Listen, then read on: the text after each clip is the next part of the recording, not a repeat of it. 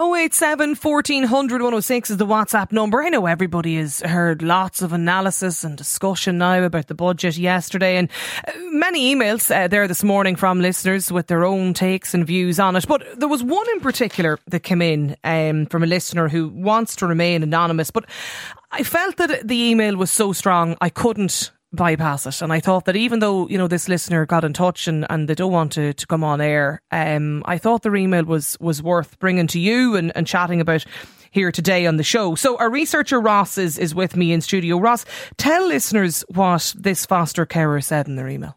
Yeah, so our listener says, um, I'm writing to you tonight because I'm so upset about today's budget. I'm a foster carer and I was so hopeful that this year we would finally get the long overdue increase to our allowance that carers have been begging for for so many years now.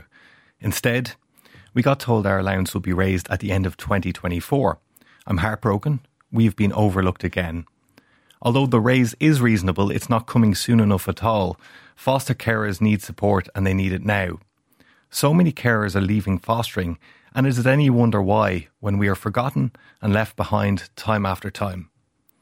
So many of us, including myself, gave up our jobs and incomes to care for the most vulnerable children in the country, and we've been left to manage through the cost of living crisis on an allowance that was deemed suitable 14 years ago. I feel so let down and completely unappreciated tonight. Fostering is incredibly hard.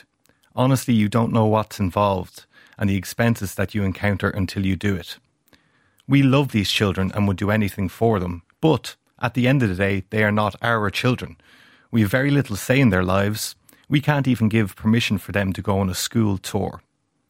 We live with the knowledge that TUSLA could one day take them from us and we would be powerless to stop them. These children legally belong to the state, and the state is failing in its duty of care to them. Please, Andrea, I ask you to highlight our struggle on your show. Our wonderful children, the state's wonderful children, deserve so much better. Yeah, I, I, I really was re- you know was reading the emails this morning. and I just thought to myself, like it was it was a, it was a very very powerful email from somebody that is, as they sign it off themselves, yours devastated and disillusioned. And they're right. You know, we, we, we, should talk about it. And that's what we're going to do here today on Lunchtime Live. 1800 453 106 is the number. Roisin is on the line. Roisin Clark is the CEO of the Irish Foster Care Association.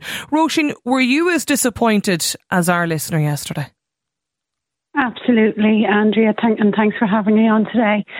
And I have to say that email it just makes for a really difficult reading, doesn't mm, it? it does, and hear the, the straight straight from the voice of foster carers. So uh, we've been calling for such a long time 14 years since the last increase to the foster care allowance, and we were really, really hopeful that budget 2024 would rectify that. An initial, oh my goodness, it's finally happened. The voice of foster carers has been heard, but then to learn that the increase is not going to be implemented until late in 2024 yeah. so just was absolutely devastating just for people. to explain, Roisin, sorry to people, because as our listener mm. mentioned, you know, it's not that the the the uh, the increase, it's not that they're not happy with the increase. It's, it's the fact that they're not getting it now and they're not going to get it till this time next year. And sure, who knows, as you know yourself, you know what could happen between between now and then. So, what is the current uh, foster carers allowance, and what was the rise to? Okay, so the current allowance um, for under 12s is 325 and for over 12s is 352. Is that a week? And from per week? That's correct. Okay. Yeah. Yeah, a week. And um, in, in, the new proposal um, from January of next year, 2024, the allowance will increase by 25 euro per week. But the full increase won't be felt until November 2024 when the allowance will be raised to 400 per week for children under 12 and 425 for those over 12. So I suppose there's a couple of things in there. November 2024 is a long time off, and we're in the middle of cost of living crisis yeah. now, and and that's why it's been so important to have the long, long awaited increase to the foster care allowance immediately. And I suppose the other thing as well is. Um, it's broadly acknowledged and, and across government and uh, the Child and Family Agency that our care system is an absolute crisis point at the moment. And foster care And foster carers and the service that they provide to the state is the absolute linchpin in that system. Okay. We're in a crisis now. So why we don't understand the rationale around deferring um, measures that could really help to retain and recruit foster carers for such a long period of time. Etna's on the line as well, Roisin. Etna's uh, with me in in in uh, or from County Mayo today. Etna, you're also a foster carer, is that right? Yes, well, I've been a foster carer for 21 years. Okay. So we now have a young person in aftercare. He's 20. He's here since he was five.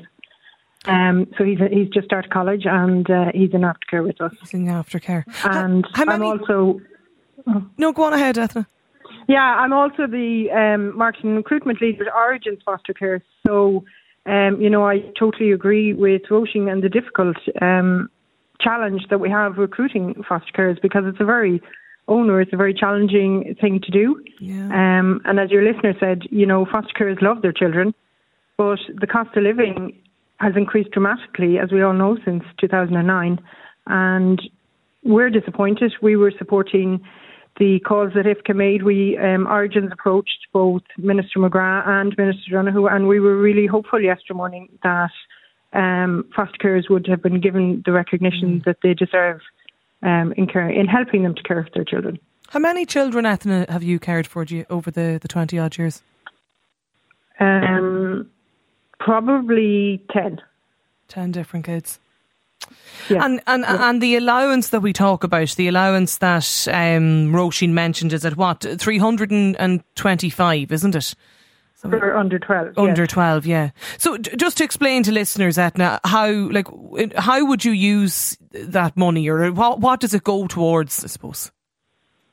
Yeah, first of all, I suppose it's important to state that the allowance is paid to foster carers for the children in their care while the children are in their care. So if you have a break where you might have no child in your care, maybe for a few weeks, the allowance isn't paid. The allowance follows the child.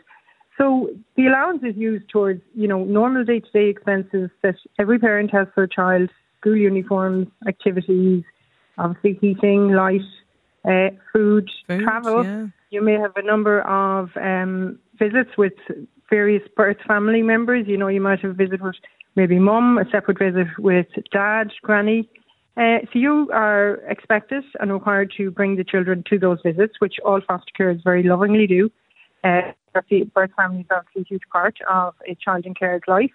Um, so there's the normal, and I suppose the thing is, children who are in care, it's very important to remember that children who are received into care have experienced trauma, all children in care. Mm. So their brains are wired differently. So I know in my experience, you know, we just didn't buy a school uniform in September. We probably bought maybe four or five uniforms throughout the year because, you know, minding a school uniform may not be a priority. They forget, they have other things in their mind.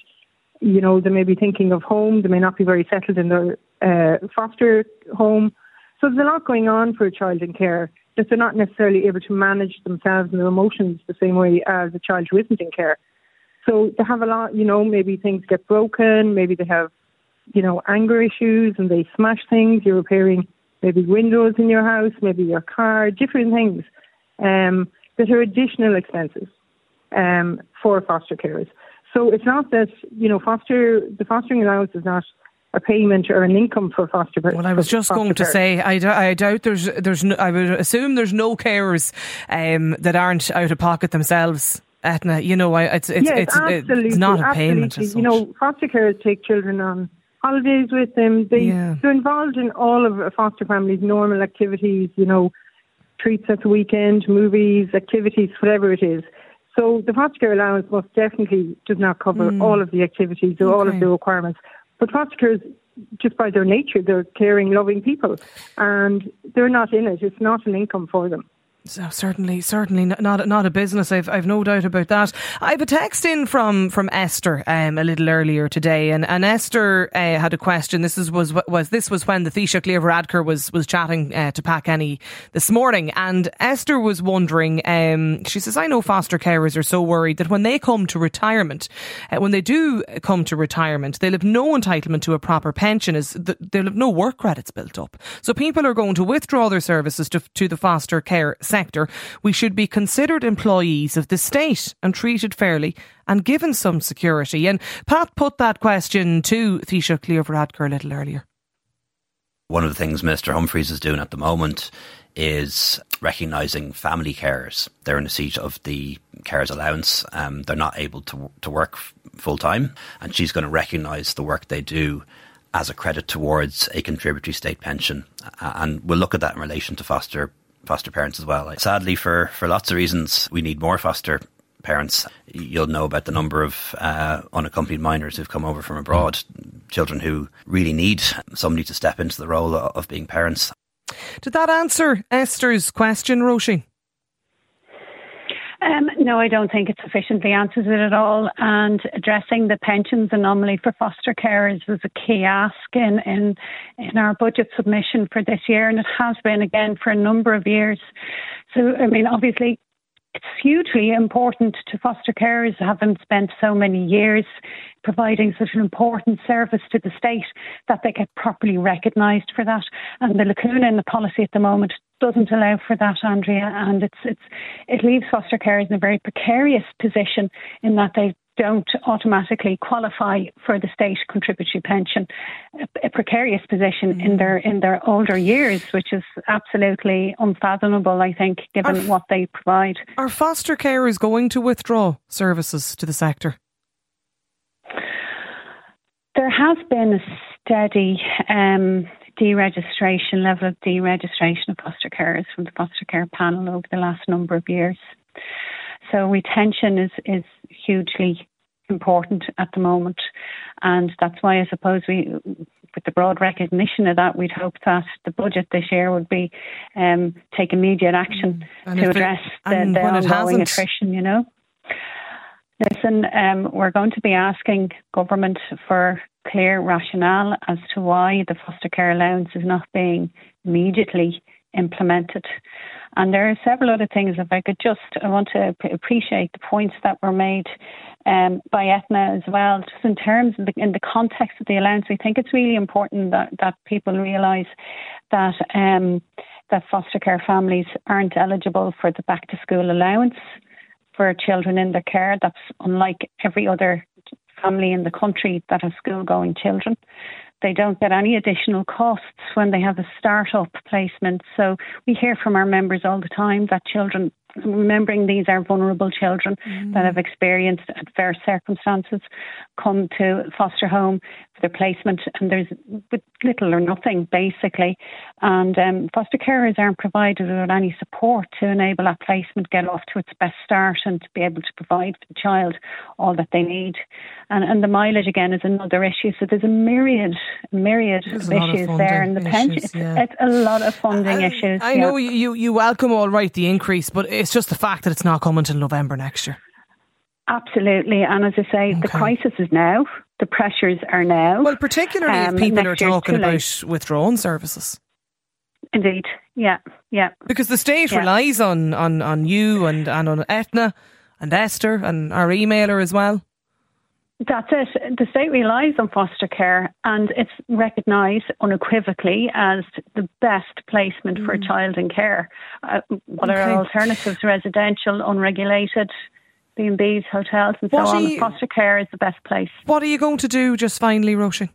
Are you planning to try and meet with the, the Minister about this or what's the situation? Absolutely. We won't be dropping the mantle now. We'll keep pushing on this and we'll be asking for at least in the first instance, we want to know the rationale behind delaying the payment, okay. and then we'll be asking that that payment is, is brought forward. Well, listen, Roisin Clarke is the CEO of the Irish Foster Care Association, and Etna as well. Thank you for Etna for getting in touch. And I should say too to our uh, emailer who, um, as I said, wants to remain anonymous. I, I, don't even have their name, but thank you for, for taking the time yesterday to sit down and, and pen the email and send it in. It's lunchtime live at newstalk.com. That is the email address as always if you want to get in contact.